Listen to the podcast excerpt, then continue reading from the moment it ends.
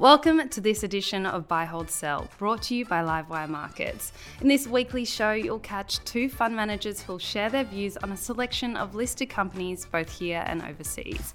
Hit the subscribe button on your podcast player to be notified of new episodes each week. And don't forget that all the views expressed are general in nature and you should seek your own advice before making any decisions of your own. That's all from me. Sit back, relax, and enjoy the latest edition of Buy Hold Sell.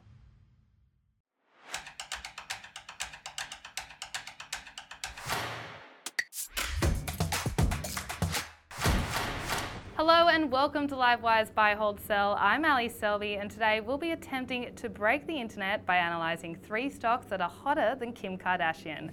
Unlike the Kardashians, these stocks have been making headlines for all the right reasons, but with their share prices soaring since the beginning of the year, are they now too hot? To find out, we're joined by Anthony Aboud from Perpetual Asset Management and Catherine Allfrey from WaveStone Capital.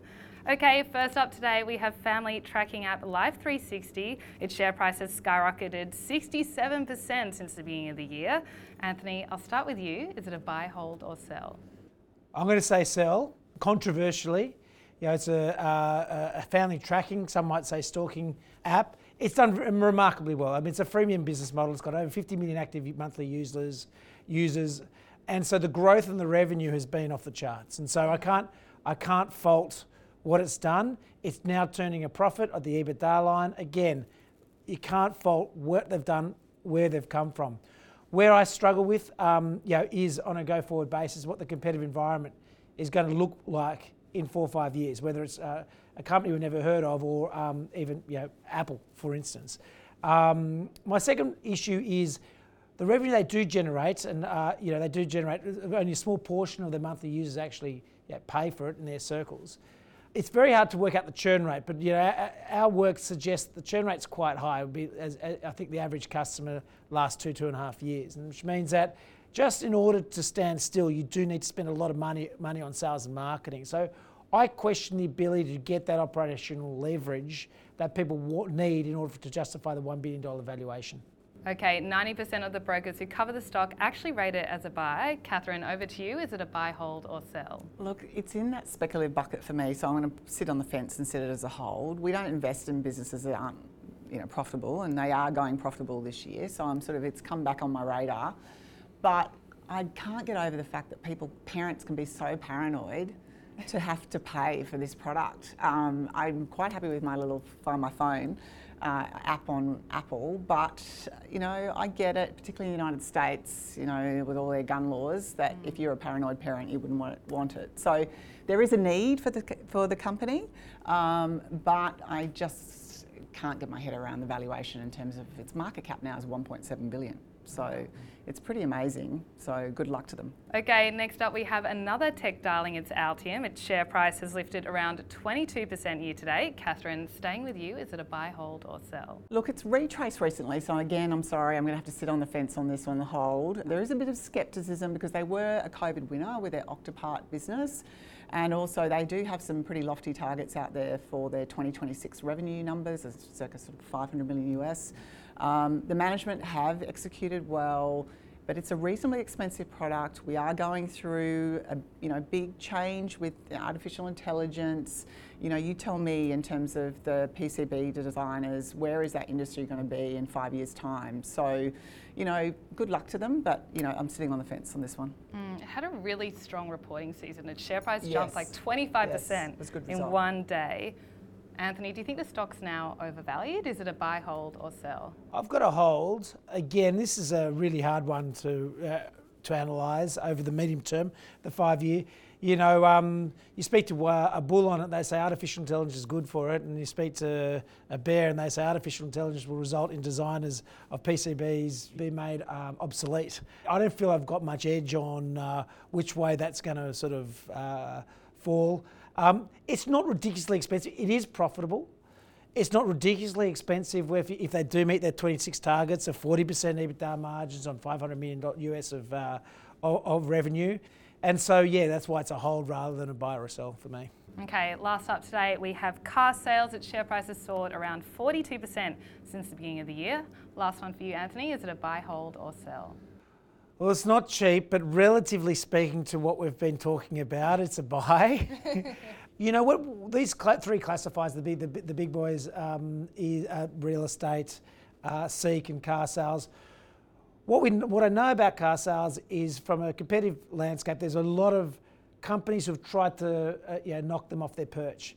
A lot of car dealerships and, and big chains which have tried to sort of you know, knock, their, knock, knock them off their perch and, and say we don't need to spend as much on leads. Uh, each time Carsales has just managed to continue to power through and really seen off all competitors. The second point I'd make is that um, is that most of these companies, even real estate and Seek, have uh, reinvested the cash that they've generated into what have been a real mixed bag of international expansion. I think outside of Zhaopin, most have been pretty poor, to be honest. Whereas Carsales, it's been okay.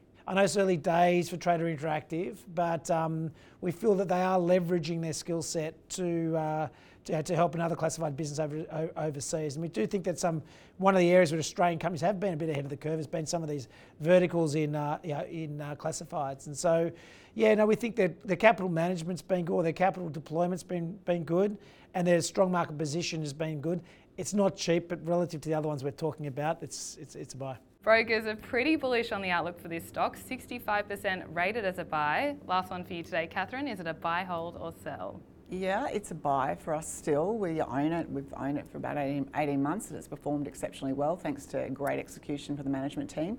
In Australia, they've seen a change in their competitive landscape, like Anthony was touching on. You know, Gumtree has actually started charging for ads, for car ads. So, where would you rather advertise privately? You'd rather advertise with Carsales every day of the week than Gumtree. So, they've seen a big shift in volume across.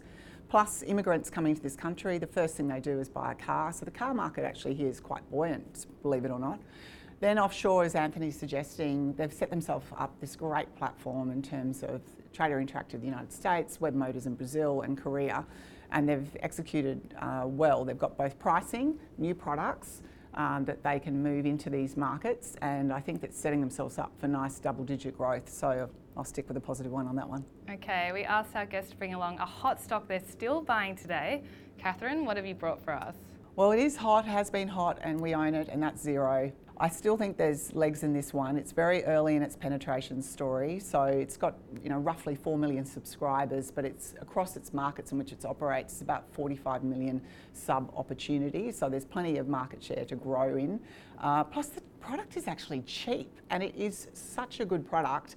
It costs roughly $33 a month for a small business to utilise this product. So, for as far as we're concerned, there's plenty of pricing power for that product over the next um, few years. So you've got this combination of penetration, you've got pricing coming through, you've now got financial discipline in the business because Sukhinder uh, Cassidy Singh has come in from February. She said, right, I'm going to operate on a 75% operating uh, margin. And so what we're seeing is great financial discipline coming through. So we're getting that free cash flow. We got 100 million last year. You know, hopefully we're going to double that this year. So it, it is looking really good on a five to 10 year view. Okay, your time in the hot seat, Anthony. What's your stock that you're buying right now? The Goodman Group. Um, it is, I mean, um, I don't want to say the buzzword artificial intelligence, but it is the artificial intelligence play of Australia uh, through their data set. But that, that's um, what we like. Look, we, we always like um, uh, founder-led businesses that we talked about in the past. Again, like other all other founder-led businesses, they've gone into the into the you know, sort of property downturn with a very very strong balance sheet. But what we like about about the management team there is they're you know they're opportunistic. They they've taken advantage. I mean they they basically have seen a trend. Um, they've they're looking at the assets which they've got, um, and they can see that the demand that you're seeing for data uh, and data centers specifically. And they've got something which could actually contribute to that. If you've got access to power and the, and the, and the, and the property that they've got, um, there will be an ability for them to, um, to develop those. And whether they do on their own balance sheet, how far down they actually develop is unknown. How they you know, get the, the asset from an existing fund to a new fund, again, unknown. Whether or not they go through just build and give it to one of the hyper uh, players, again, you don't know. Or they go all the way down to even operation. I don't think they'll go that far, but there's a lot of unknowns about that. But of it's about 30% of their work in progress. What, it, what for me it means that their growth profile, as far as both develop, know, development and growth of FUM, you know, I think it's got a good, you know, five, six, seven, eight year uh, profile. We feel is is a nice place for them to be. And so, yeah, it's hot, um, uh, but it's um, but we think there's a fair bit more to go. Okay, well, I hope you enjoyed that hot episode of Buy, Hold, Sell as much as I did. Thank you to Catherine and Anthony for your insights today. Remember to subscribe to our YouTube channel and don't forget to give this episode a like. Thanks for listening to Buy, Hold, Sell, brought to you by Livewire Markets, Australia's number one source of expert investment analysis and insights. Register for free online at livewiremarkets.com and you'll discover more exclusive investing articles, videos, and podcasts.